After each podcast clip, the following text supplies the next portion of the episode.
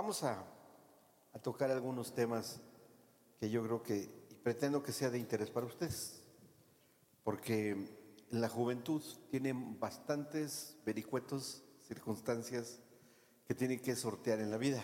¿Estamos de acuerdo? Que hay muchas cosas que ustedes van a tener que enfrentar en algún futuro próximo, a mediano o a largo plazo. Por ejemplo, a ver, les pregunto, ¿cómo les ha ido de ser papás? Bueno, bueno, me voy a poner menos. ¿Qué les ha parecido ser abuelos?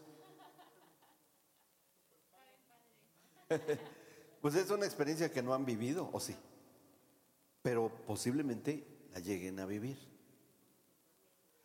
Claro, yo entiendo que no tienen por qué distraerse de ese tipo de cosas, porque no es una prioridad para ustedes el empezar a pensar el ser abuelos.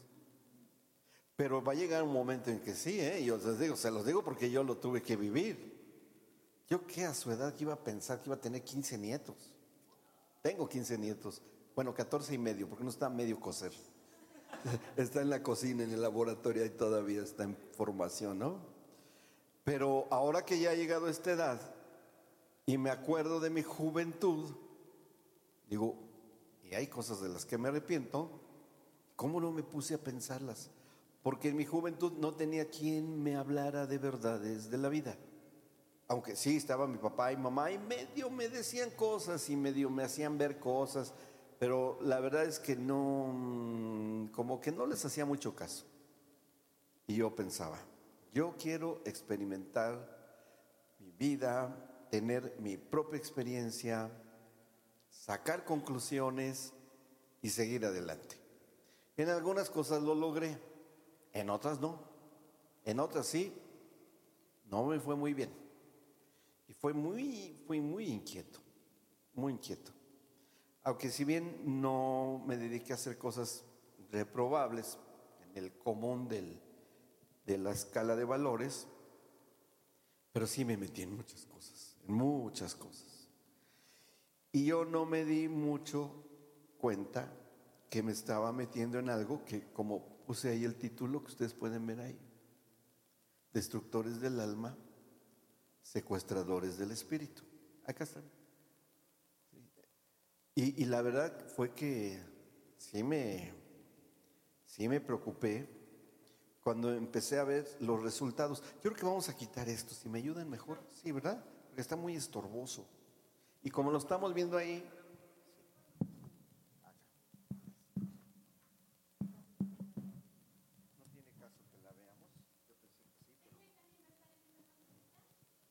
Sí, sí, ah, sí, para que yo la pueda ver. Exacto. Y ahora sí, me siento libre. Ay, muchas gracias. Acá, mire, mejor. Y esta está demasiado alta. Ahí está. Ahora sí, ahora sí cambia. Entonces, este, me acuerdo, siempre me ha gustado mucho el deporte y yo practiqué mucho el deporte. Pero un solo deporte, que fueron las artes marciales, desde que entré en la, en la, este, en la vocacional. Desde entonces, toda la carrera llegué a ser instructor. Y después dije, no, yo quiero probar otra cosa. Y cuando fui a hacer mi servicio social, soy médico, este, eh, dije, bueno, ¿dónde me voy a vivir las aventuras? Y me enrolé en la Armada de México, ¿sí? En la, como en la naval, que en ese tiempo se podía. Y dije yo, uy, pero no voy a pasar el examen de admisión por la estatura. ¿No me van a admitir? Ah, pero hice algo. Les dije que hice cosas que no convienen, ¿no? A la hora que me midieron, me paré de puntitas y no se dieron cuenta. Entonces me admitieron. Trampa. Ya cuando entré ahí a la Armada y empecé a recorrer, y estaba yo recién casado, yo ya me sentía a mis anchas. Ah, yo ya estoy a conquistar el mundo. Y me mandaron a vivir con ya mi, mi esposita, que estábamos recién casados, a Salina Cruz, Oaxaca. está allá al, al sur. Sí, en ese tiempo hoy es una ciudad, pero estoy hablando de hace cuarenta y cinco años, cuarenta y seis años. Era un pueblito, uy, bien feo, que yo después supe ahí mandaban solamente a los que se portaban mal, zona de castigo para la, la, los de la Armada. Yo ni sabía, en mi inocencia me mandaron para allá. Cuando nos fuimos a vivir allá, que llegamos a un lugar que ni conocíamos ni nadie nos conocía, eh, no, nos fuimos a vivir una, a un hotel y después a una casa de huéspedes, y fue muy tremendo. Y ahí empezaron las pruebas, pero ya para los dos, para mi esposa y para mí. Allá fue que iba a nacer mi primer hija, y nació, pero fue en una circunstancia que fue la primera experiencia verdaderamente difícil, porque, les cuento rápido, fuimos a Panamá, eh, yo con las actividades, yo era el médico de un barco guardacostas, y cuando ya veníamos de regreso me avisan en un radiograma que ya estaba en labor de parto mi esposa.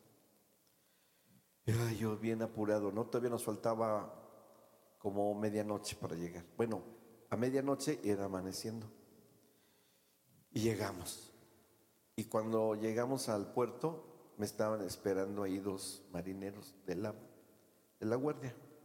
Y cuando llegué yo me dijo, médico, vaya a ver a su esposa porque está en el hospital y no está bien la situación. Yo no entendía por qué, porque le estaba atendiendo un amigo mío, un capitán, que era ginecobstetra, y la estaba viendo, y bien. Yo dije, ¿por qué? ¿Qué pasó?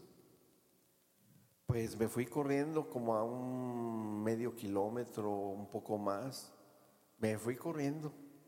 Y cuando llegué al hospital, me encontré a un maestro mío y al, al que le iba a atender, a los dos, que había sido mi, uno mi maestro de cirugía, y me dijo, oye, queremos decirte algo que pasó. ¿Y qué pasó? Pues que tu esposa tiene un problema. ¿Y qué problema?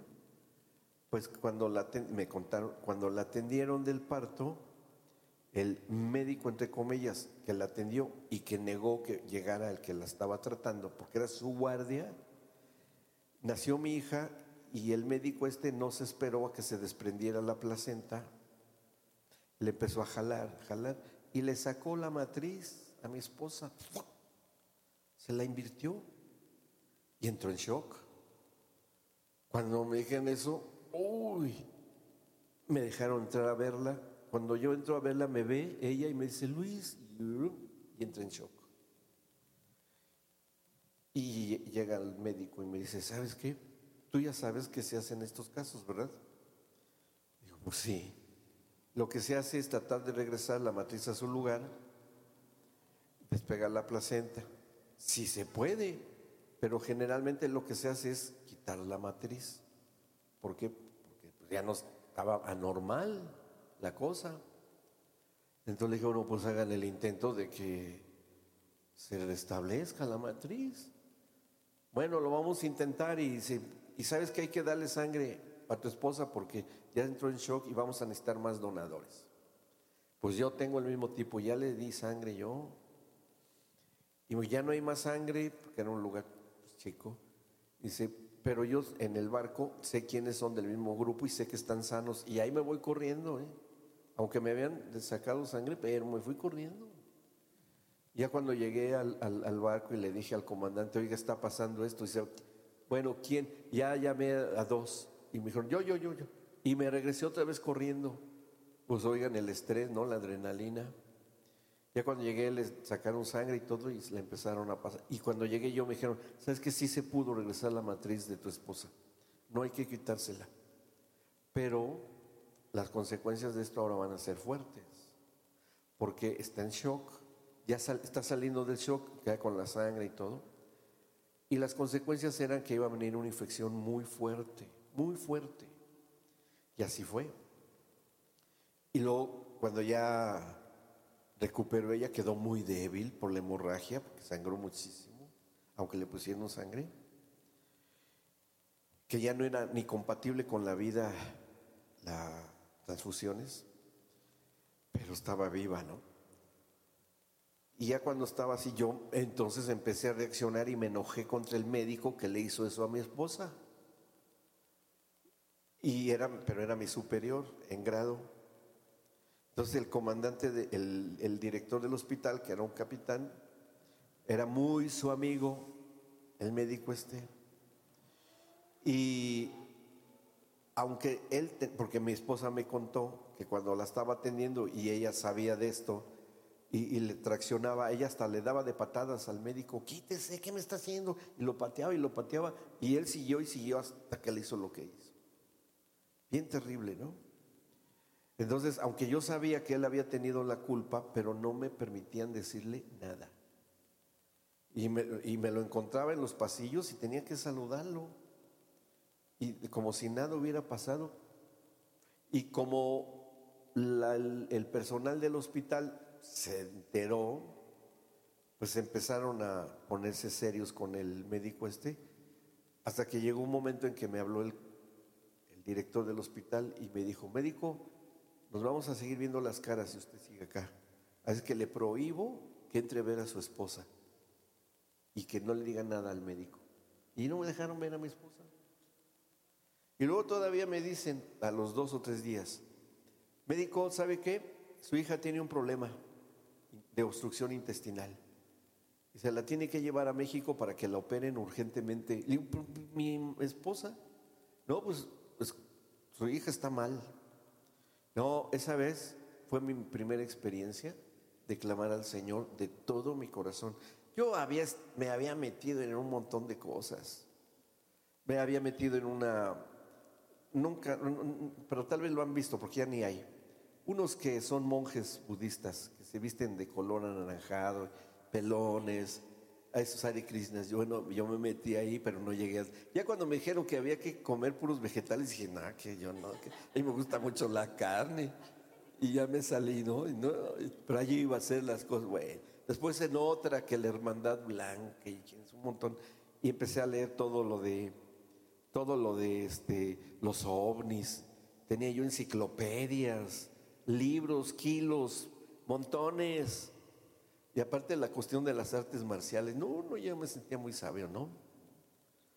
Pero yo me di cuenta que cuando estaba en ese trance, y me acuerdo muy bien lo que pasó porque iba a, unas enfermeras me dijeron, bien buena onda ellas, dice: doctor, no se crea lo que le dijeron de su hija.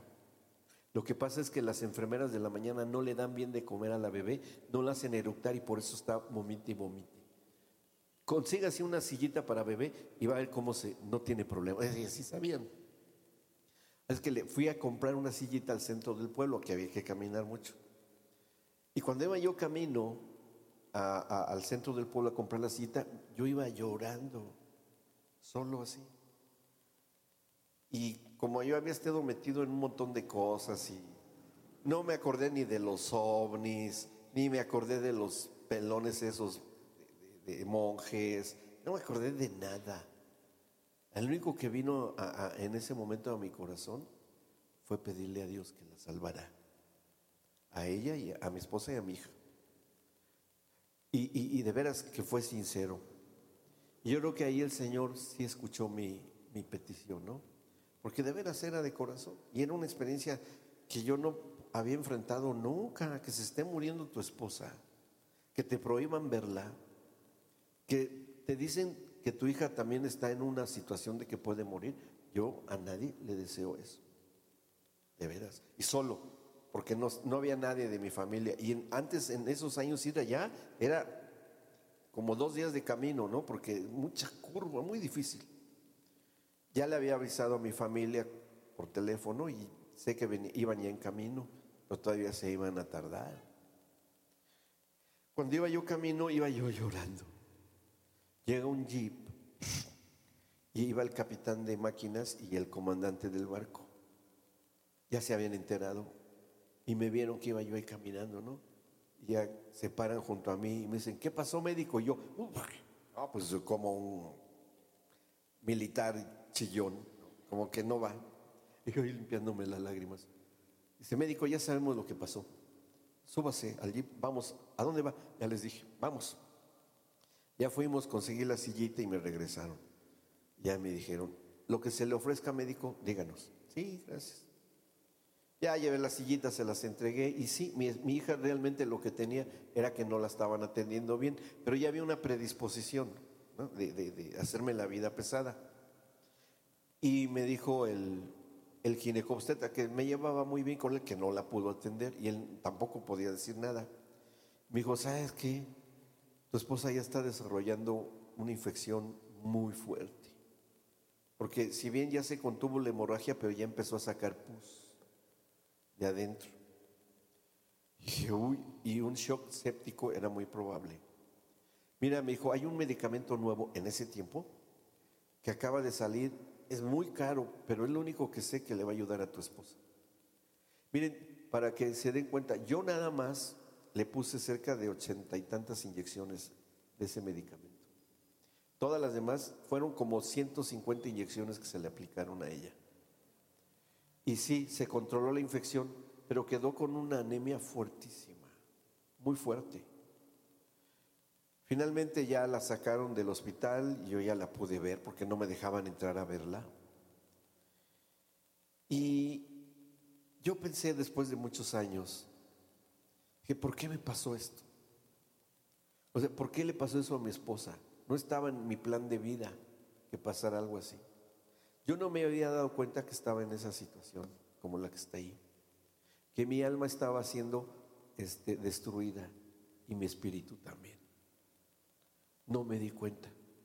Con todas las cosas intelectuales que yo había aprendido y que me gustaba, pero que me habían alejado de la verdad.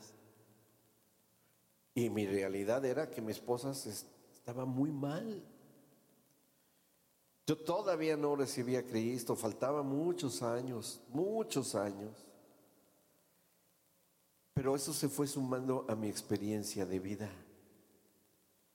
Con los, con los años, el día que mi esposa y yo tuvimos nuestro encuentro personal con Cristo, entendí muchas cosas. Y entendí no solamente lo personal, sino que comprendimos el contexto en el que se estaba desarrollando nuestra realidad. Y empecé a entender esto. Y, me, y empecé realmente a abrir los ojos. Y todos los distractores que me habían estado llamando, empecé a distinguirlos y empecé a darme cuenta. A pesar de que tenía yo una profesión y bueno, y que había leído y aprendido y todo, ¿qué fue lo que ocurrió? Cuando empecé a abrir los ojos realmente, me di cuenta de realidades y mundos paralelos que existen en cuanto al espiritual, que yo no había considerado. Entonces, cuando empecé a conocer esto que les voy a enseñar, me di cuenta dónde estaba yo realmente ubicado. Así es que vamos a darle, al, por favor, este pastor. Fíjense, hay esa escritura que está escrito en, en Mateo diez veintiséis, y así está literalmente escrito al, al veintiocho. Dice, así que no les temáis, porque nada hay encubierto que no haya de ser manifestado, ni oculto que no haya de saberse. Lo que les digo en tinieblas, díganlo en la luz, y lo que oí, oyen al oído, proclámenlo desde las azoteas, o sea, háganlo público. Y no teman a los que matan el cuerpo, mas el alma no pueden matar. Teman más bien a aquel que puede destruir el alma y el cuerpo en el infierno.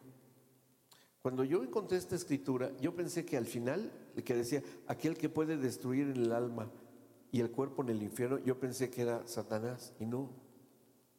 Sino que ya en una circunstancia de condenación eterna, lo que hace el Señor es enviar a ese lugar que muchos no creen, que muchos piensan que es fábula, que no se debe de hablar de ese tema, pero que es precisamente la, la, la, la estrategia, el de ocultar la realidad de que existe un lugar de condenación eterna.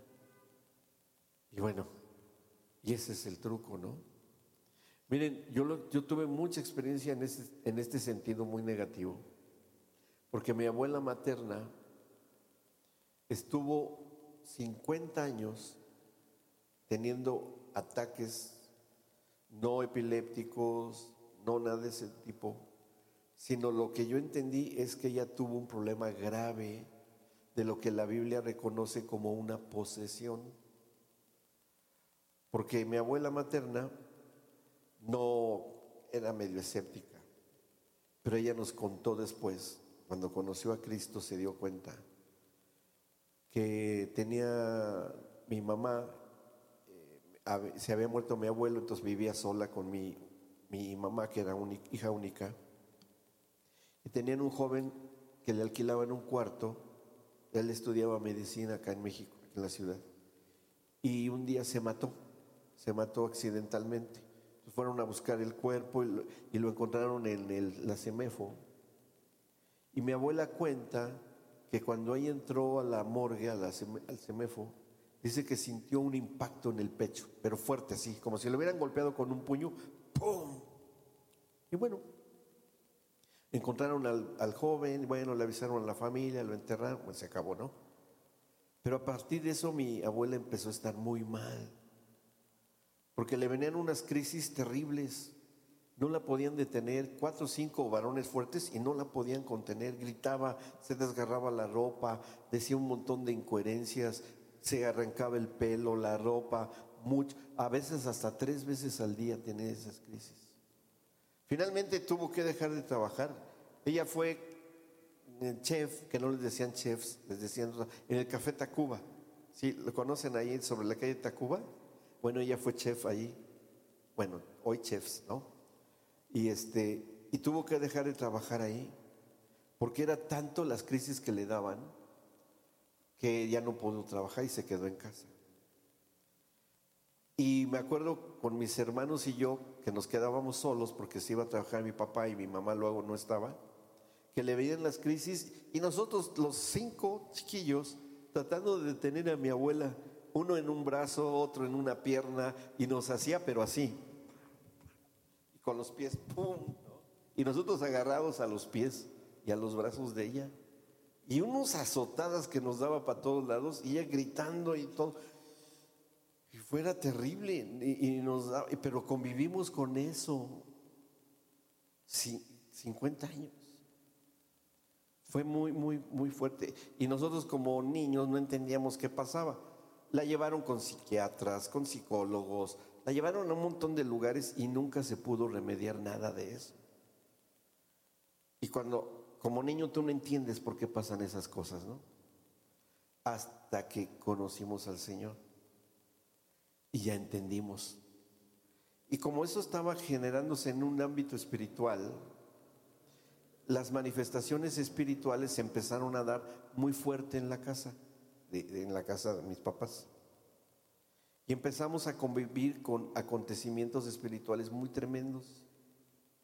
Me acuerdo mucho, porque dentro de esa misma vorágine, por la curiosidad, mis hermanos y yo nos empezamos a meter a manejar la tabla Ouija. ¿Sí? La conocen. Se mueve la tablita sobre una tabla, ¿no? Para es que te digan las cosas. Yo que sabía que había, pero era para nosotros era muy divertido. Y la empezamos a mover, a mover, pero ya estaba abierta la puerta con mi abuela. Fíjense a qué grado llegó eso. Para nosotros era gracioso, chistoso, porque poníamos la tablita en la pared y se subía sola. Y andaba en el muro sola la tabla. Y nosotros, ah, miren, fulanito, ah, sí, ah. Terrible. Y para nosotros era normal, normal. Pero la cosa familiar seguía peor, peor. Ya en la casa de mis papás seguía avanzando más y más y más. ¿Qué nos estaba ocurriendo? O al menos a mí y a mis hermanos desde niños. Estábamos siendo secuestrados, porque empezamos a convivir con ese tipo de, de situaciones, ¿no?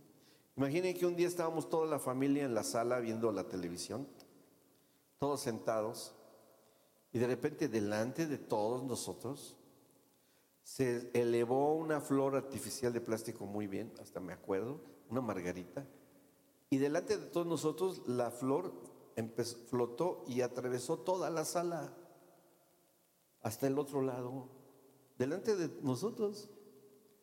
¿Y qué creen que hizo la familia? Todos, mi papá, mi mamá, eh, nosotros.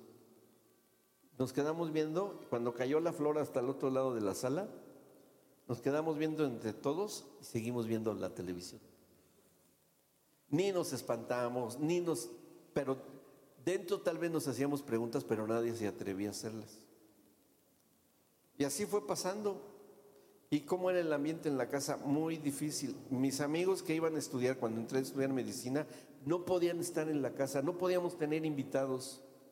Porque llegaban los invitados y se les echaban encima, les jalaban, nadie, o sea, no había nadie, pero les jalaban, les hacían cosas y todo, y salían corriendo de la casa. Muy mal. Y para nosotros era ya normal. Y no nos dábamos cuenta que estábamos como rehenes. Y bueno, empezamos a crecer y fue cuando mi inquietud mía, al menos la mía, empecé a buscar en muchas cosas para tratar de encontrar una explicación, que fue cuando me metí a todas esas cosas. Y no me daba cuenta qué me estaba pasando. Hasta que pasó. Vamos a la que sigue, por favor. Pues. Empezamos, o yo y mi esposa empezamos a encontrar la respuesta a todo lo que nos acontecía durante todo ese tiempo. Dice ahí, a través de la historia, ya entrando un poco en lo general, dice, la historia del hombre ha buscado llenar el vacío de su existencia, provocado por la caída del hombre en pecado, o sea, la separación del hombre de con Dios, tratando de encontrar el sentido de sí mismo. Yo lo que trataba era de encontrar el sentido de por qué existía, por qué yo era, por qué había nacido con esta familia, ¿por qué había yo nacido en este país? ¿Por qué me pasaba lo que me pasaba? Y, y, y que me había pasado lo de mi esposa, ¿no? Y que no entendía yo bien, si tanto que sabía yo de esas cosas, y me estaba pasando eso. Y, y, y dice ahí, observando el universo y fenómenos naturales, así como estudiando el entorno para encontrar algo. Y ahí fue cuando empecé a encontrar cosas. Empecé a encontrar respuestas. Vamos a la que sigue. Dice el hombre, ¿no? En su incesante búsqueda de una explicación de su sentido de existencia, con la imposibilidad de tenerla a través de la revelación espiritual, porque si tienes un bloqueo en el espíritu, no te das cuenta de las cosas espirituales. Y esa es la estrategia, que quedes cegado a las cosas espirituales, aunque estás totalmente metidos en ellas. Entonces, tú, es, no sé si han oído el cuento de las ranas en agua caliente. ¿Han oído? Las ranas no perciben la temperatura, es difícil. Si tú metes en una olla ranas y les prendes la, eh, la estufa y empieza a subir la temperatura del agua, no se dan cuenta hasta que se mueren, porque se, ¿qué? Se cocen, ¿no? Y un rico caldo de rana, no sé. Pero si está el agua caliente y echas a la ranita, entonces sí se da cuenta y salta, curiosamente, ¿no? Entonces, cuando tú estás metido dentro de cosas espirituales y no te das cuenta en dónde estás metido, eres como la rana. Hasta que sube la temperatura y ya te estás muriendo. Entonces, cuando uh, ya, ya estás en, a punto de morir. Y eso es precisamente algo que, que estaba ocurriendo ya con mi esposa, ya casados, ya que había librado ella la muerte. Y, que, y, y después de, ello, de eso ella tuvo aborto habitual. Ya no podíamos tener bebés y tuvo cuatro abortos. Y no podía, no podía embarazarse. Y hasta que se logró tener nuestro segundo hijo, fue muy difícil, pero nació. Que fue cuando conocimos a Cristo. Y ahí dice, eh, el hombre se confrontaría con aquel que le engañó, le sedujo y lo convenció, pero que final y trágicamente sería el que destruyera su alma en el infierno, o que te indujo, pero secuestrar el espíritu para mantenerle cautivo hasta la consumación de los tiempos, a la, al hombre, a la persona. Vamos a la que sigue. Dice, en estos tiempos vamos a descubrir a estos agentes de la maldad que se encargan de desviarte con distractores, para secuestrar tu entendimiento, para distraerte y que no comprendas la verdad y la esencia de lo que es espiritualmente la realidad. ¿Ah? Dice, su enfoque es a aquellos que buscan, pero no encuentran. Entre más débil sea la conciencia del bien y el mal, o sea, que te justifiques las cosas malas. Fíjense, hace rato en la comida les contaba algo que acabamos de ver en Argentina, en San Juan, una, una provincia. Ya ven que ya está muy fuerte lo del aborto, ¿no? Los movimientos del aborto. Y sacaron una foto que salió publicado en todos los periódicos de allá, del cuerpo de un bebé de ocho meses de gestación, que lo encontraron tirado en la calle, muerto al bebé, en la calle. Ahí lo encontraron. ¿Qué, de, ¿Quién fue y lo tiró? Pues como está, ya se acepta el aborto hasta los nueve meses de gestación. O sea, ya a los nueve meses ya es un bebé, ¿no? Y estaba tirado en la calle, desnudo el cuerpito del bebé. Alguna joven tuvo al bebé y fue y lo tiró en la calle. ¿Y saben qué? ¿Qué le dicen? Nada, porque está permitido. Pero a ese nivel, digo, aunque sea, si está permitido no le iban a hacer nada a la mamá, ¿no? Al menos que lo enterrara. Pero como un perrito tirado en la calle. Fue terrible eso. Esa fotografía fue muy impactante. Pero, ¿qué es lo que está pasando? Que la conciencia está siendo engañada y manipulada, y esto tiene muchas facetas, tiene muchas maneras de cómo se provee el engaño para distraernos, y que mientras uy, se nos estén absorbiendo los sentidos espirituales. Vamos a la que sigue. Dice, hay un ejemplo ahí, ¿no? Dice, podríamos compararlos a las truchas en los ríos. Permanecen ocultos las truchas en el fondo del río, pero dejan que fluyan las aguas de su hábitat. O sea, el agua del río sigue corriendo, corriendo. Dice, esperando a que se acerquen a beber de sus aguas. Algunos se contaminan y se van, otros caen, van al fondo y se ahogan y serán alimentados de ellos y se harán uno con ellos. Es decir, que no importa, la, la, la, la trucha permanece en su lugar. Ahí vive, pero el agua puede llevar contaminantes y cuando menos se dé cuenta la trucha puede morir envenenada, pero ahí vivía, y esa es la cuestión. Ahora yo les pregunto, ¿consideran ustedes que estemos dentro de un ámbito donde hay una enorme contaminación de todo tipo, en lo intelectual, en lo espiritual? ¿La hay o no la hay? ¿Y cómo vivimos todos nosotros? Tranquilos, ¿no? En lo que venga. La cosa está que a lo mejor ustedes por estar acá sí están teniendo un, pero hay un montón, montones de jóvenes. ¿Cuántos jóvenes se reúnen en los grandes conciertos que hay acá? Miles. Y si les, les hablas mal de a quien admiran, ¿qué les pueden decir? No, cualquier cosa, ¿no? Sí. Yo no sé, porque yo no he visto, ni creo, ni les animo a que lo vean. Pero yo me acuerdo, en mis tiempos, no, no muy joven ya, digamos que andaba yo en los treinta y tantos, las canciones que había de rock de ese tiempo, bien terribles, porque en la letra te estimulaban, me acuerdo un, unos que eran para la necrofilia. ¿Sí saben qué es eso? Tener relaciones sexuales con cadáveres, y decía en la letra eso, ¿sí? Otro, que tuviera relaciones sexuales con tu hermana o tu hermano, y ahí están las letras de Guns N' Roses, de eh, Black Sabbath, y de todos de mi época, ¿no? Que hoy no sé qué digan las letras de las canciones de ese tipo, pero todas siempre, aunque van cambiando los ritmos y la forma de la música, pero todas Te, te, te van envolviendo a los jóvenes y te van llevando a ese tipo de cosas. Y no te das cuenta que, mira, te están sacando, ¿no? Te están sacando, te están sacando. Mira, vamos a la que sigue. Y una de las cosas que, que se están generando hoy, que esto tengo que actualizarlo también, les voy a decir por qué. Pero este es el origen de lo que hoy ocurre. Hay algo que se llama posmodernidad. La posmodernidad se dedica a destruir el alma, y la otra es la nueva era, que ya está un poco, ya ni tan nueva, ya yo diría que ya está, está pasada de moda, que inclusive hoy ya tiene otro nombre, todos estos movimientos, y se llama la modernidad líquida. Tal vez hayan oído hablar de ella. La modernidad líquida es algo que se ajusta a los deseos de cada quien y adopta la forma que quiera la persona. Es decir, las dos cosas, todo es a las dos cosas.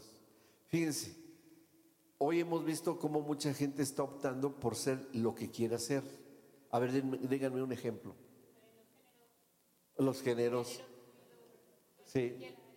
Vamos, hay, hay setenta o ciento y tantos de géneros, ¿no? Sí, to, diario salen nuevas noticias. Pero si quieres ser perro, puedes ser perro, ¿sí? Si quieres ser caballo, puedes ser caballo. Todo lo que tú quieras. Sí, o, o sí. Y no, y hay unos listos, ¿eh? Porque metieron a un, una persona que se decía que se percibía como mujer. Lo meten a la cárcel de mujeres, cometió un delito, y que embaraza a una reclusa. Ah, no, que muy mujer.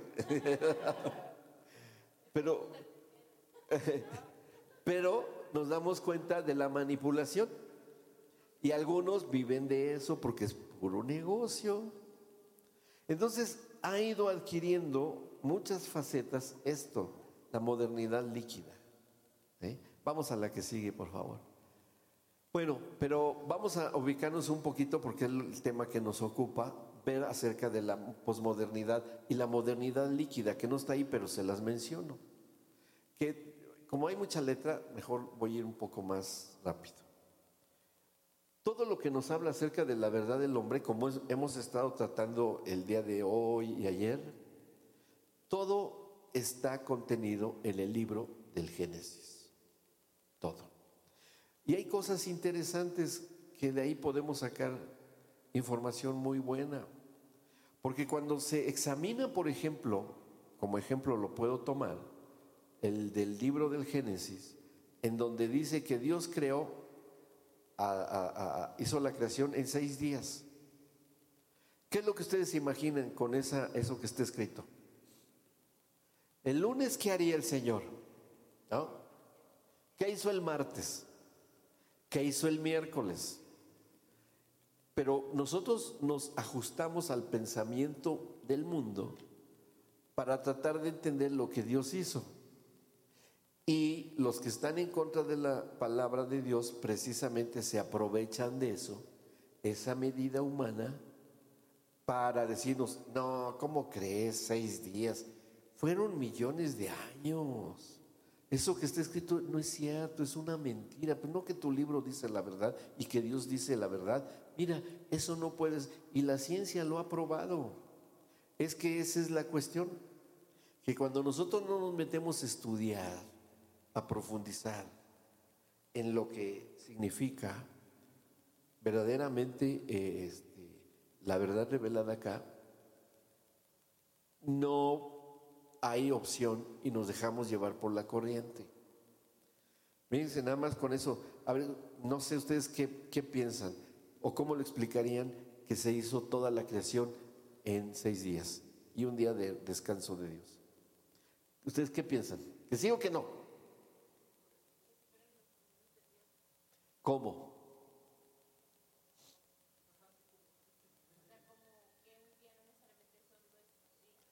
¿Cómo? Sí, correcto. Vas bien, muy bien. ¿Qué más? A ver. Y no se puede medir.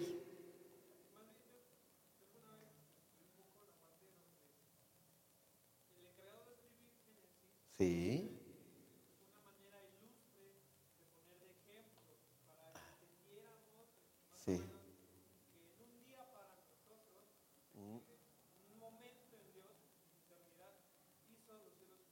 Claro.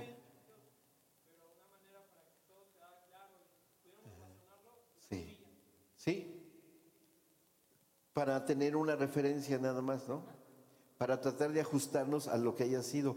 Porque podría haber sido un día, según nuestra medida de nosotros, pero en realidad pudieron haber sido un día literalmente, que yo creo que fue así, ¿sí? Porque Dios es más que poderoso para hacerlo. Como pudo haber sido un millón de años, ¿qué importa? Eso es relativo. Yo creo lo que dice la palabra. A ver, ¿cuánto tiempo haya tardado el Señor en resucitar, por ejemplo, a un Lázaro. Estuvo semanas, semanas tratando de reanimarlo, masaje cardíaco, eh, todo lo que tenga que ver. No, fue en un instante. Y muchas cosas de las que están en la Escritura, los científicos se han ido, que de, de comprobarlo, ido a la, a la verdad revelada de Dios.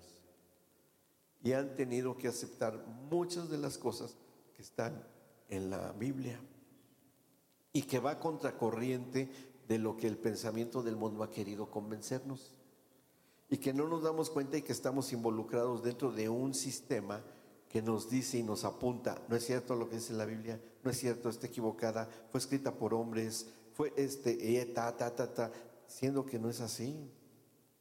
Y lo que estamos viendo, que vamos a la que sigue, por favor, pastor. Lo que está ocurriendo es que estos movimientos sociales, filosóficos, y que en el fondo son espirituales, estamos metidos dentro de ellas y ni, ni nos estamos dando cuenta, o muchos jóvenes no se dan cuenta. Fíjense, una, una definición de posmodernidad, dice ahí: es una corriente cultural que tiene como eje principal el pensamiento débil, la ambigüedad y la re- relatividad de todas las cosas, enfocándose en el realismo del dinero, el surrealismo de las emociones, y permeándose como pensamiento y conducto dentro de las estructuras económicas, políticas y sociales de las comunidades, siendo su mayor promotor los medios de comunicación. O sea que los medios de comunicación han contribuido muchísimo para darnos una idea, una imagen y una enseñanza de cómo piensan que son las cosas, excluyendo a Dios del escenario y hacernos creer que todo lo que habla y dice la palabra de Dios es producto de fábulas, mentiras, que fueron hombres que existieron con, con una mente mística y que ya no funciona y no opera hoy.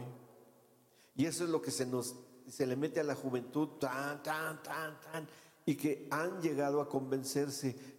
Y que, que, como se menciona ahí, de llegar al relativismo, es decir, todo es relativo, todo se vale, todo se acepta. Bien, vamos a la que sigue, por favor. Dice: asimismo, es la consecuencia del reciclaje de diversas corrientes antiguas ideológicas, adoptadas, adaptadas y conformadas a la satisfacción de las necesidades del individuo. Es decir, que todas estas filosofías finalmente se han ajustado Al, a lo que tú quieres que sea, a lo que tú crees que es, a, lo, a la medida de lo que pueda satisfacer tus deseos, tus necesidades. Que eso es, por ejemplo, lo que ha llegado en el caso de la, de la muchas ideologías que hay, que las traten de ajustar a los gustos de cada quien. Y eso es así. Ahora entendemos que eso es así, ¿no? Dice: no rompe con ninguna filosofía, sino que confunde se confunde en todas y se va adaptando de acuerdo con el momento y la necesidad a cubrir. Su medida es la libertad de ser y el pensamiento es el parámetro. O sea que ha venido una aparente libertad de creer en lo que tú quieras creer, y que tristemente aún los conceptos que se tienen de Dios los han tratado de mezclar y combinar con este tipo de filosofías, tratando de ajustar a la persona de Dios dentro de parámetros humanos. Y eso es lo que les dije hoy en la mañana. Lo que está llevando esto es a que fabriquemos a nuestros propios dioses, diciendo que es Cristo o diciendo que es el Padre, pero que finalmente el hombre y sobre todo los jóvenes están construyendo un Dios muy permisivo. Y no estoy hablando de que sea un Dios impositivo, porque no es así, no es la verdad. Dios es amor y lo muestra de formas muy tangibles, considerándonos nuestras limitaciones humanas y, y mostrándonos como padre que es, de decir: no, hijito, no puedes avanzar más, esto que estás haciendo no es lo correcto. Pero como no hay escucha espiritual, sino que hay sordera espiritual y ceguera espiritual, ni se oye ni se ve a las cosas de Dios. Y cada vez se hunden más y más y más las corrientes mundiales de filosofía de vida. Entonces hoy lo podemos ver. Oigan, ya sabe que ya está por admitirse la pederastia como una cuestión aceptada. Ya se está legislando, ¿eh? En Europa ya hay lugares, en Canadá ya se acepta la pederastia. Es más, ya se acepta la zoofilia, es decir, relaciones sexuales con animales. Y en un país de por allá, alguien se casó con, una mujer se casó con un delfín. Y en una ceremonia, ¿eh? Y la otra, otro, un, una mujer se casó con un árbol. Lo abrazaba y lo besaba y todo ese. Es que para ella, con un montón de explicaciones, ¿no? Un árbol es un ser vivo con la energía y quién sabe qué y todo. Y bueno, y, y, y ya eso es en sí lo que es el relativismo. Todo es relativo, sí.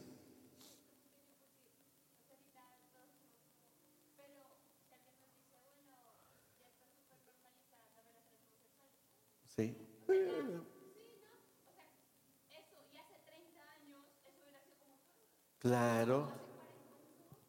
Sí, sí. Sí.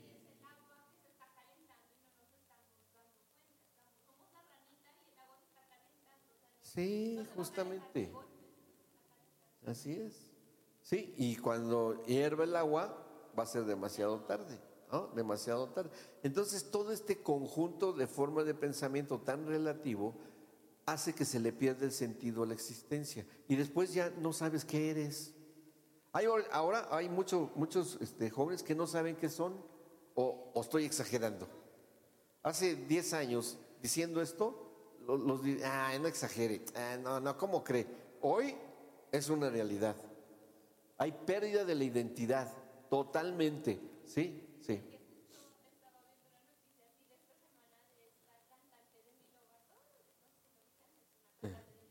Ah. Y ella salió como súper orgullosa diciendo que le había dicho a sus papás que había salido del closet y dije, ay, pero sabes que era lesbiana, ¿no?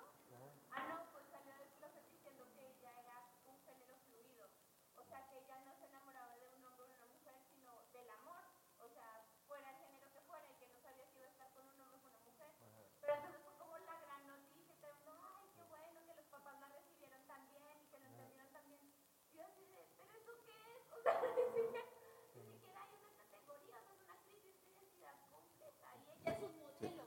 sí, claro, sí, sí, es un ícono, ¿no? Por eso esa es la modernidad líquida, que se adapta a lo que sea, a lo que sea, y va a seguir aumentando y aumentando, porque además está profetizado, está profetizado que en los últimos tiempos la iniquidad crecerá, aumentará, el amor de muchos se perderá, los hijos entregarán a sus padres a la muerte, eso usted dice, implacables, crueles, amadores de sí mismos, o sea, todo lo que estamos viendo. Ahora, ustedes como cristianos, no debe ser una cuestión que les provoque una crisis. Oye, ¿qué vamos a hacer? Tiene que pasar. Pero ahora sí que es, sálvese el que pueda. Y la salvación para nosotros es a través de Cristo.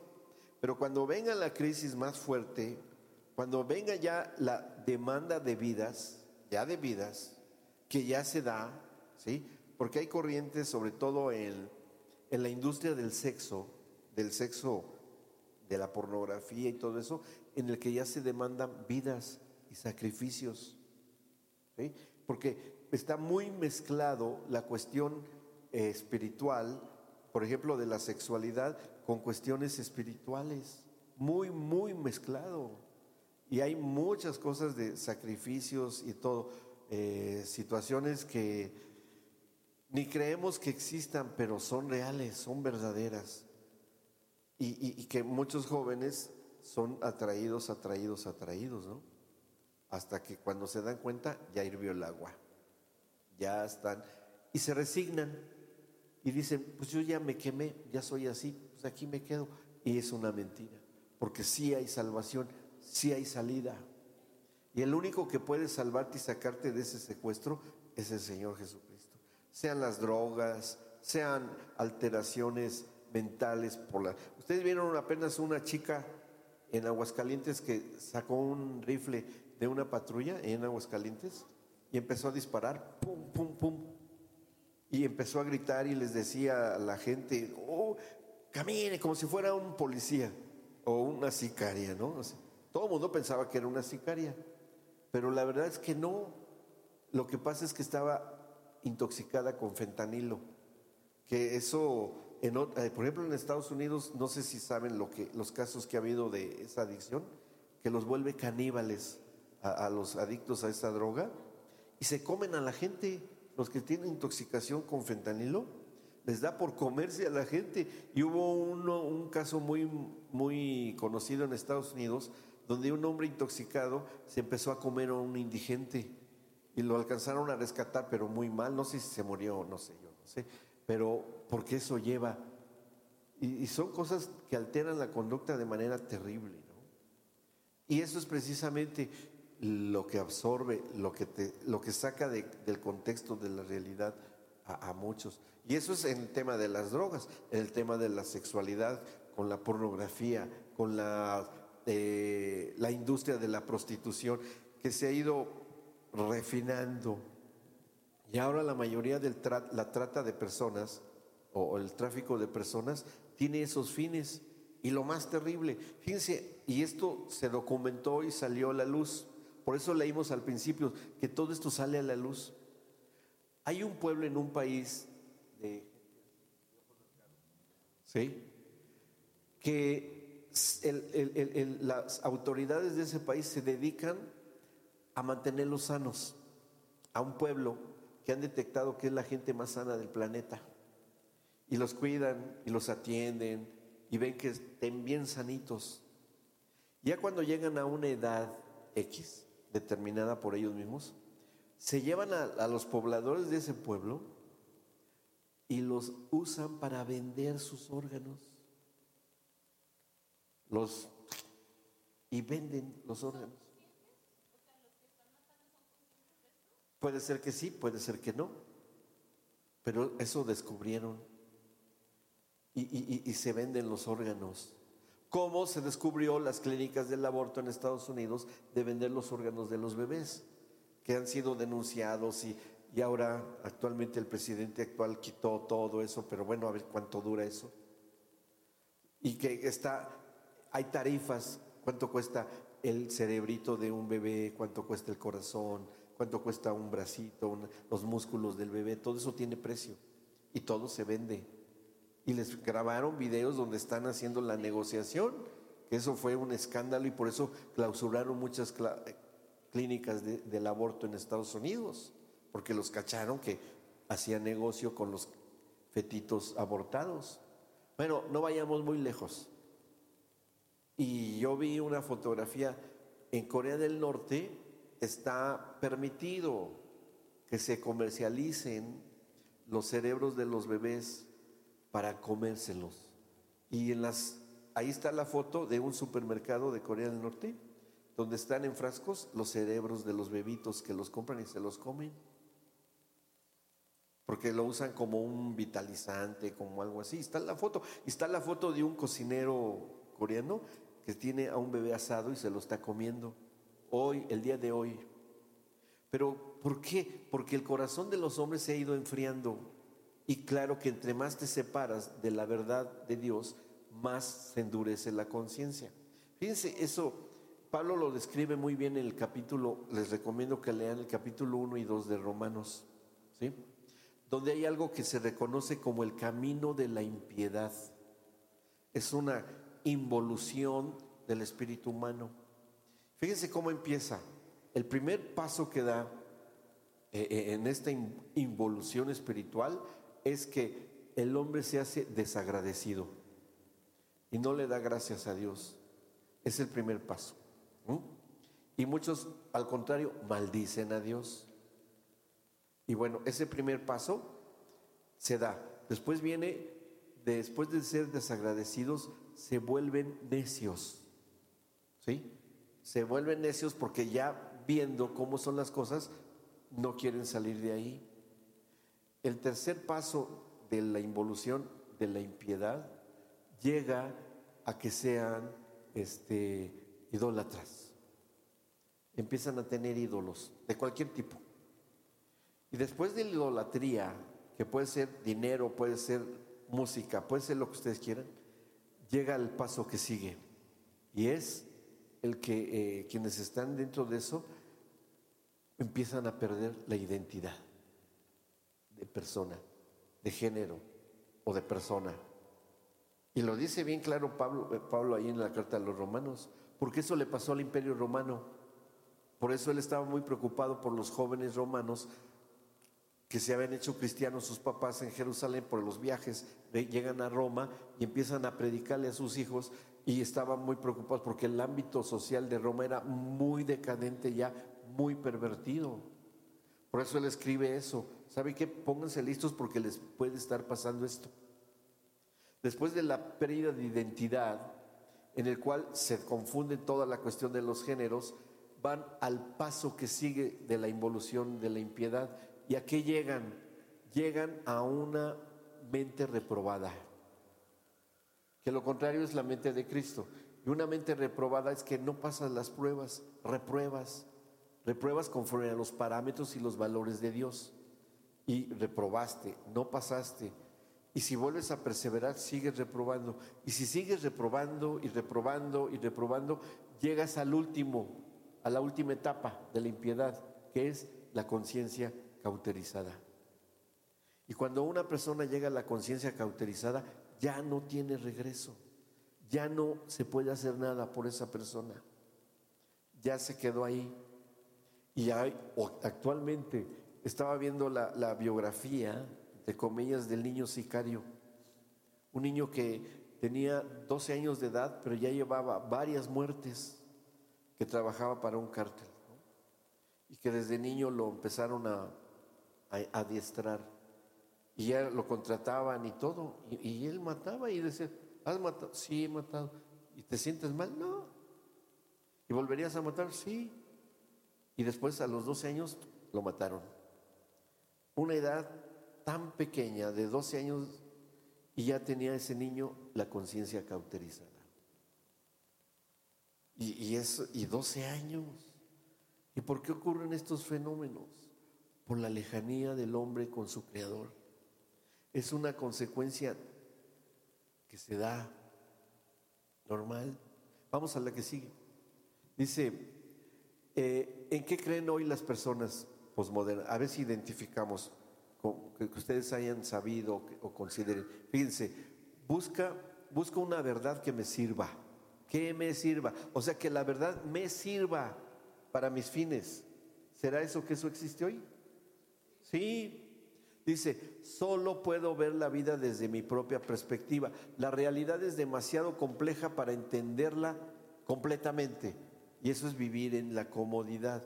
Esto me gusta, aquí me acomoda, me simpatiza, me parece bien y aquí me quedo. Dice, me interesan los valores de mi grupo y de mi comunidad, sean blogs, sea, bueno, el hi-fi ya no existe, pero el YouTube y todo eso, eso sí es de los dinosaurios, ¿no? Eso fue en mi tiempo. Hoy es Facebook, Instagram y todo eso. Porque, ¿qué imagen nos dan ese tipo de, de, de publicaciones? ¿Por qué sacan, muchos sacan lo que comen hoy? ¿Y por qué sacan eso? Pues porque tienen hambre. Y es la novedad que puedan tener algo así, ¿no? Yo digo, no sé, o, o porque son gastronómicos y quieren mostrar las maravillas de la, de la comida, qué sé yo. Pero la mayoría dan buenas noticias, ¿a poco no? Pero realmente las vidas esas, ¿cómo están? Realmente, sí. Sí.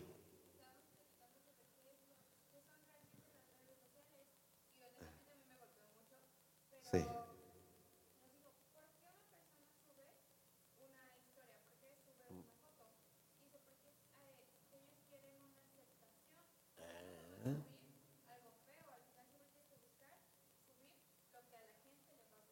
Claro.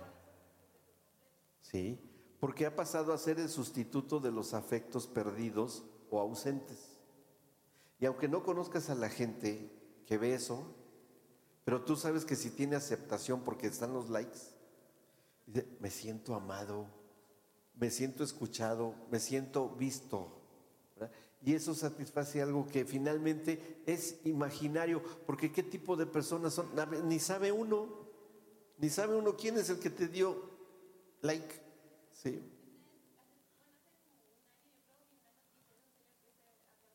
Ajá. Sí. Eh.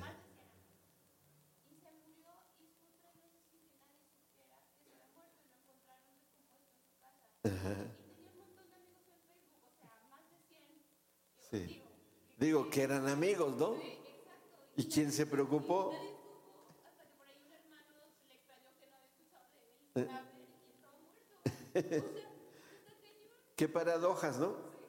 Qué paradojas, que estando muerto, este, aparentemente vivo, estaba realmente muerto. Y así hay muchísimas historias, ¿no? Muchas historias. Pues, ¿qué ha pasado con los asesinatos? Que ahora ya se pusieron acá también, ¿no? Con este chico allá en Torreón, que el abuelo se dedicaba a cosas ilícitas y que él sabía lo que quería hacer su nieta, nieto, y le permitió. Entonces, todos esos fenómenos sociales que nos están dando como resultado, todo es dentro de esto. No vamos muy lejos, dice ahí, los individuos solo quieren vivir el presente, futuro y pasado pierden importancia. Hay una búsqueda de lo inmediato, proceso de pérdida de la personalidad individual, y la única revolución que el individuo está dispuesto a llevar a cabo es su propia revolución. En un egoísmo tremendo. Mientras a mí me guste y me satisfaga, yo lo vivo. Lo que me cueste trabajo compartir a otro, no. No tengo tiempo, no me interesa. Y ahora vemos en las grandes ciudades cómo puede estar alguien tirado ahí y pasan por sobre él y nadie se encarga. Como este señor, ¿no? Que ¿a quién le interesa? A nadie. Y eso, ¿ustedes creen que afectó, alteró, que siga la dinámica de las redes? No. Al contrario, van a seguir siendo más y más y más cosas, ¿no? Vamos a la que sigue. Dice más cosas que argumentan. Quiero respuestas eh, prácticas para la vida. No me atraen los esquemas idealistas. Porque muchos consideran que el cristianismo es una ideología.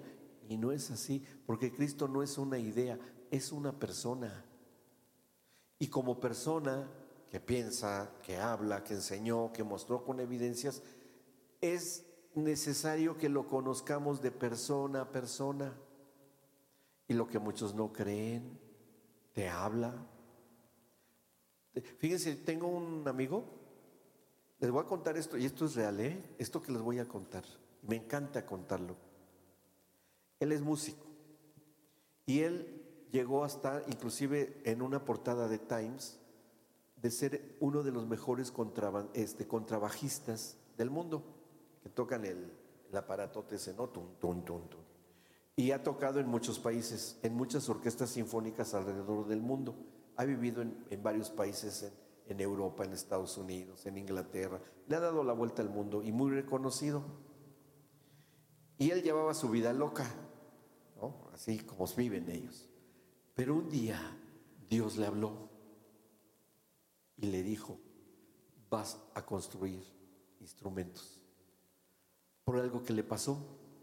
Él vive allá en San Juan, así se llama la provincia, porque un día llegó un hombre que jamás lo volvió a ver y le llevó una tabla de un árbol de madera y le dijo: mira, yo no sé por qué, pero a mí Dios me dijo que te trajera esto. Él ya había conocido al Señor en Estados Unidos y se congregaba allá, después se vino a vivir a San Juan, allá en Argentina.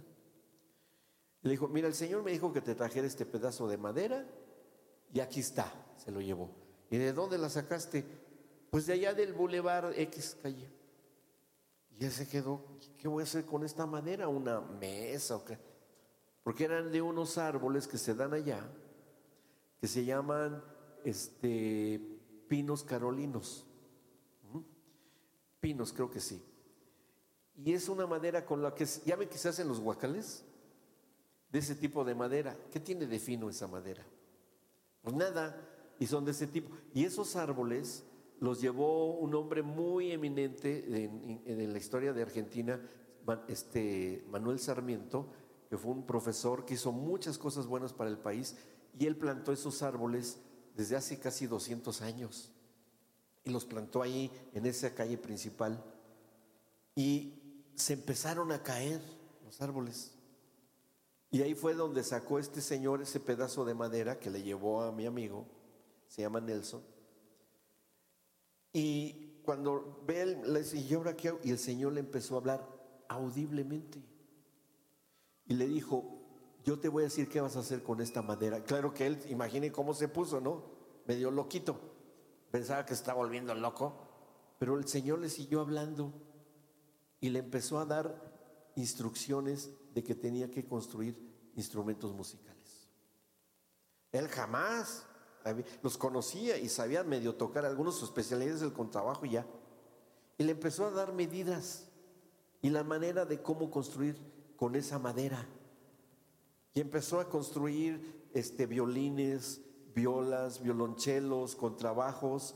Y, y él seguía a hacer, y su esposa, que lo bueno fue, ella es directora de, de orquesta de cámara, música también, muy buena. Y, y, y cuando él, ella empezó a ver lo que estaba haciendo su marido, ¿no? Digo, pues, ¿qué te pasa? ¿Cómo? Es que mira, me lo está diciendo Dios, tengo que obedecerle. Y empezó y sacó su primer instrumento. Tengo las fotos, él fue a volvernos a la casa. Y hizo un violín, pero con características únicas. De hecho, él cuando empezó a hacer eso, eso no sé si funciona, esto se va a ir como de esos violincitos que venden en las calles así, ¿no? Que tocan, y se oye horroroso, ¿no? Digo, eso se va a ir como eso. Pero cuando empezó a hacer sus instrumentos, hizo su primer violín, como él trabaja en eso y tiene muchos amigos, músicos profesionales, le dijo, oiga, hice esto, a ver, ¿qué opinas? ¿Tú lo hiciste? Sí. Bueno, lo empezaron a tocar, no podían creer cómo se oían esos instrumentos, no lo podía creer, ¿dónde sacaste esto? No, oh, pues yo lo hice. ¿Y cómo lo hiciste? ¿Quién te dijo? Pues Dios, estás loco, pero, pero se oye bien. ¿Me lo regalas? No. ¿Me lo vendes? No. Porque Dios le dijo, ni lo vendas, ni lo regales. Yo te voy a decir para quién es y para qué es. Y le empezó a dar medidas y medidas y tuvo que conseguir herramientas y alquiló un salón grande donde empezó a, a cortar madera y todo, y era de esos árboles que se empezaron a caer, y cuando se empezaron a caer y de alguna manera el municipio supo que él estaba haciendo instrumentos, fueron a decirle de parte del gobierno, porque lo conocen, y le dijeron, ¿sabes qué? El municipio te regala todos los árboles y son grandísimos, como eucaliptos enormes, y son muchos árboles que se han estado cayendo. Entonces él ha estado juntando la madera, porque se le regaló el municipio, y siguió haciendo instrumentos, instrumentos, instrumentos. Y dijo, bueno, a ver, ten, tiene que haber una constancia verificable de lo que estoy haciendo. Y llevó la madera a examinar a una universidad agropecuaria donde son especialistas en tipos de madera.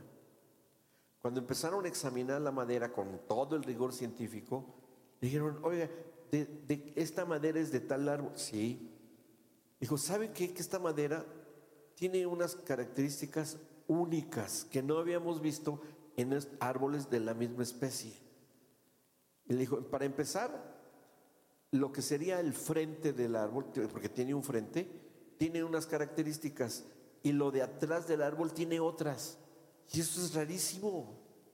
Dice, y esto, porque les dijo que estaba haciendo, tiene una cosa que no podemos creer.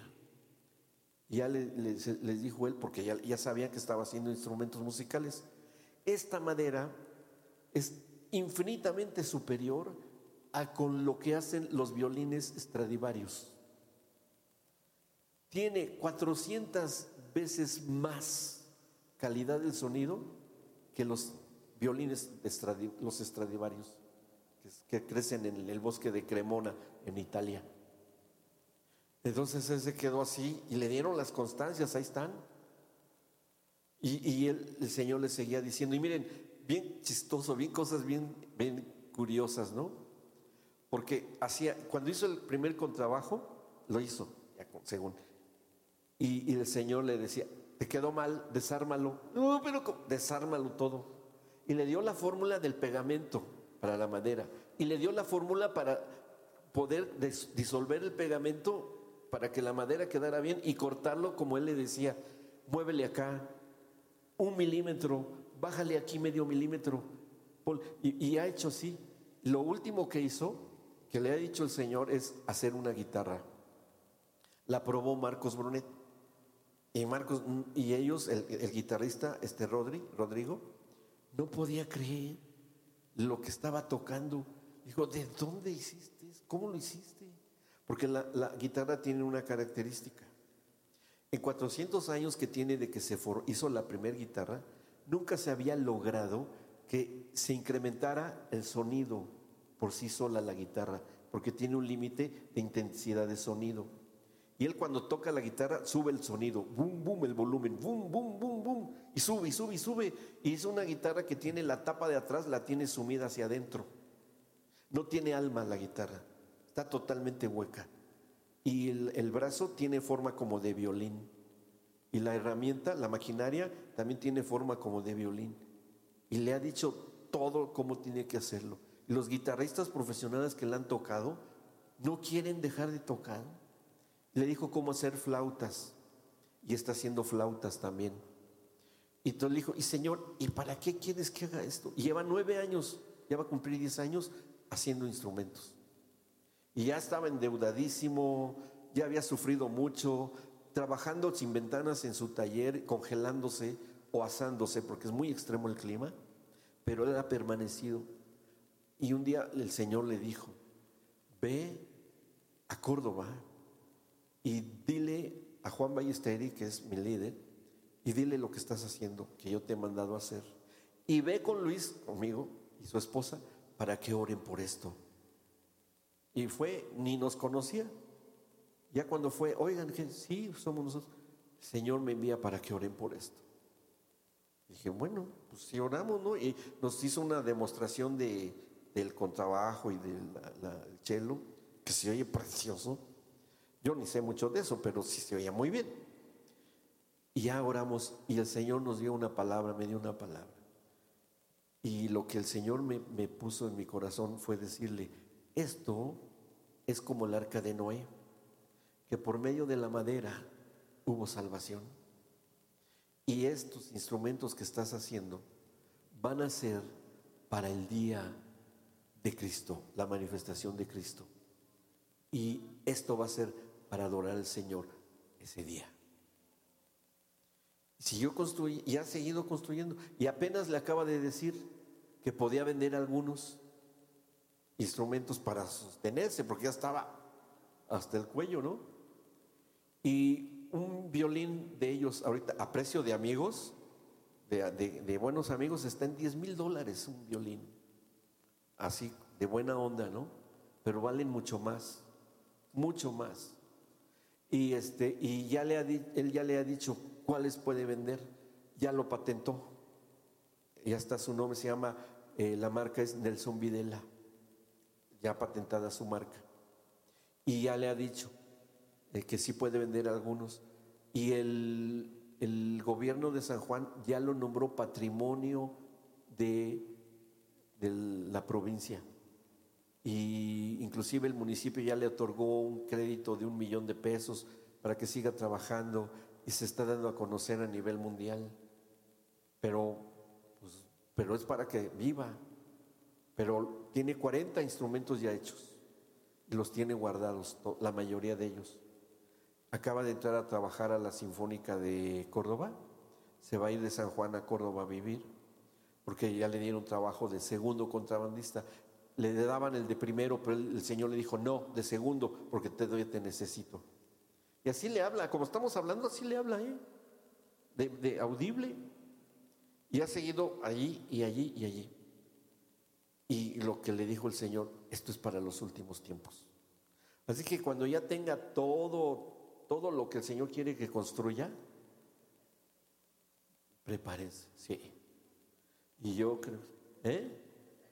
Yo les aviso, claro que sí. Ahí tengo las fotos de todos los, porque él me manda fotos. Mira, acabo de construir esto, ¿no? Construyó. Ya ven que las, la, los, este, muchos de los instrumentos de viento usan una, una lengüetita, ¿verdad? Que son de bambú, pero duran dos, tres veces. El, el Señor le dijo cómo con esa misma madera hiciera lengüetas que duran tres meses, no dos o tres veces, sino que dura tres meses la lengüeta. Con esa madera que no es ni bambú ni nada. Pero el Señor le ha dicho cómo, cómo hacer las flautas. y lo han tocado flautistas. Ahí tengo un video, es más, no, no lo traigo acá, pero hay un video de donde está un, un, un, un este, violín y un, una, un cello, y están tocando los dos y se oye impresionante, impresionante. ¿Por qué está pasando eso? ¿Y por qué le habla a una persona así? Porque el Señor quiere mostrarse a quien le sabe escuchar. Y yo sé que ustedes no son la excepción, y que ustedes son las generaciones de los últimos tiempos. Y si ustedes así lo permiten y, y lo creen y quieren, el Señor les va a empezar a mostrar muchas cosas en las áreas que Él considere que deban de servirle a Él. Como a mi amigo Nelson, de que él está sirviendo al Señor en hacer instrumentos musicales. No sé, puede ser en la ciencia, puede ser en un ministerio, puede ser como ciudadano, puede ser, qué sé yo. La cuestión es que él ha aprendido a ser dócil y obediente como Noé, que aunque nunca había llovido sobre la tierra, ni habían visto la, la lluvia, pero Noé obedeció y pasó lo que pasó. Y es igual con esto, es lo mismo.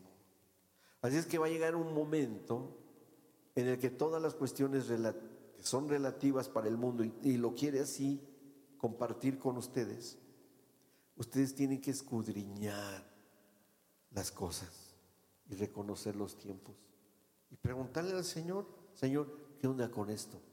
Y si ustedes tienen los oídos espirituales bien abiertos y la, la vista espiritual bien afinadita, el Señor les va a mostrar. Es muy largo el estudio, ya se los voy a dejar, ya lo tienen ahí para que después lo sigan viendo. Se puede, se explica por sí solo las, las plaquitas. Creo que estamos en la hora, pastor. Sí, ¿verdad? Sí. Entonces, todo esto que estamos viendo hoy, que sigue involucionando, cada vez va a ser peor. Pero a la vez, donde, como dice la Biblia, ¿no?, donde abunda el pecado, sobreabunda la gracia. Así que aunque veamos cosas terribles, pero lo que Dios está haciendo es superior a eso.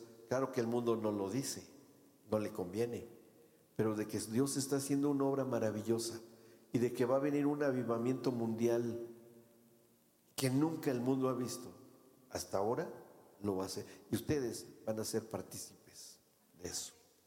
Ustedes van a estar en medio de todo eso y van a saber qué hacer. Van a saber cómo orar. Van a saber y ser dirigidos por el Espíritu Santo para que se den milagros, maravillas y prodigios. Que donde ustedes se paren, van a orar por un enfermo, y aunque ustedes ni hagan mucho, va a haber sanidades, va a haber restauración de jóvenes perdidos en la droga, en la incredulidad, y los van a ir a buscar a ustedes para pedirles consejo, porque van a ver algo en ustedes que no han visto en otros, porque van a ver los ojos de Cristo en ustedes. Es decir, ¿y tú qué tienes? ¿Por qué en medio de todo esto? ¿Cómo estás? ¿Qué no estás viendo el desastre que hay, el, el virus y la violencia? Oigan, ni, ni más ni menos. Oigan. Y así es el ambiente. Violencia por acá, violencia por allá. Pero esta generación última, la generación que ahora le llaman Z, y otra ya nació otra más nueva, que no me acuerdo bien el nombre, los recién nacidos, son toda la gente que va a ser trasladada y llevada por el Señor a su presencia, en que se cumpla esa etapa del plan de Dios. Así es que deben estar preparados como las vírgenes prudentes, su vasija llena de aceite, es decir, llenos del Espíritu Santo, para que a la hora que venga el novio, miren, estén ustedes llenitos de la presencia del Espíritu Santo. y perseverar, resistir las tentaciones, que son muchas, y las pruebas no son fáciles, pero se puede salir adelante. Clama a mí y yo te responderé y te mostraré cosas ocultas que tú no conoces.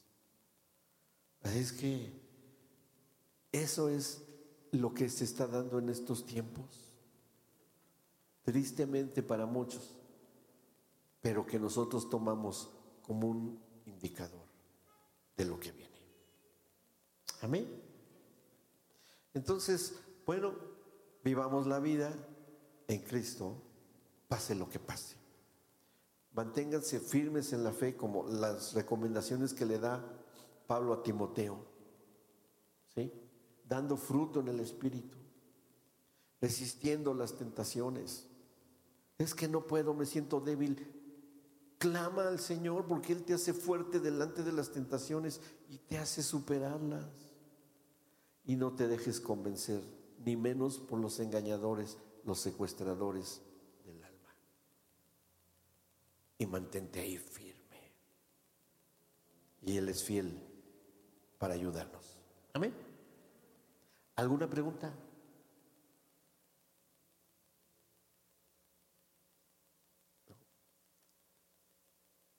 ¿No hay preguntas? Bueno, para que se queden pensando. Les recomiendo que oigan los estudios que estuvimos dando en estos viernes y sábado, ¿sí? Para que lo repasen. ¿Cuál es la tarea? Que encuentren en la Biblia todas las cosas que dije. Esa es su tarea, para ustedes y para los adultos. Porque yo les dije, cuando empecé a hablar, les dije, todo esto deba de estar sustentado por la palabra.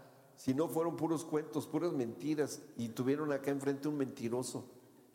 Y no, todo debe tener un sustento bíblico. ¿Está bien? Es que pobrecitos de ustedes que me escucharon, pero ya me escucharon. ¿Qué les parece si oramos? Si no tienen preguntas, ¿sí?